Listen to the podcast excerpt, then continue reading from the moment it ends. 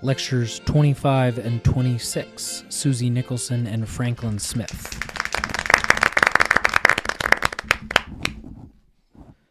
Corky is known to like gin martinis and like them cold. He knows I like Gibsons, also gin, and like them cold, too. On a recent significant birthday of mine, Corky gifted me with the world's biggest bottle of Boodle's gin. What a great guy who also knows how to treat a fellow gin drinker. Susie Nicholson. Selling light bulbs to Franklin Smith. When Corky was young, probably around fourteen or fifteen years old, he was helping with a neighborhood fundraising effort.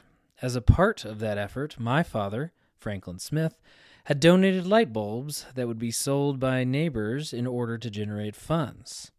At seven thirty a.m. one Saturday morning, my father was awakened by someone knocking on our door. He came out on his balcony and discovered that it was Corky Porter looking up at him and offering to sell the donated light bulbs to my father. Though my father explained to Corky, in very colorful language, that he had donated the light bulbs and that he did not need to purchase them as a part of the fundraising effort.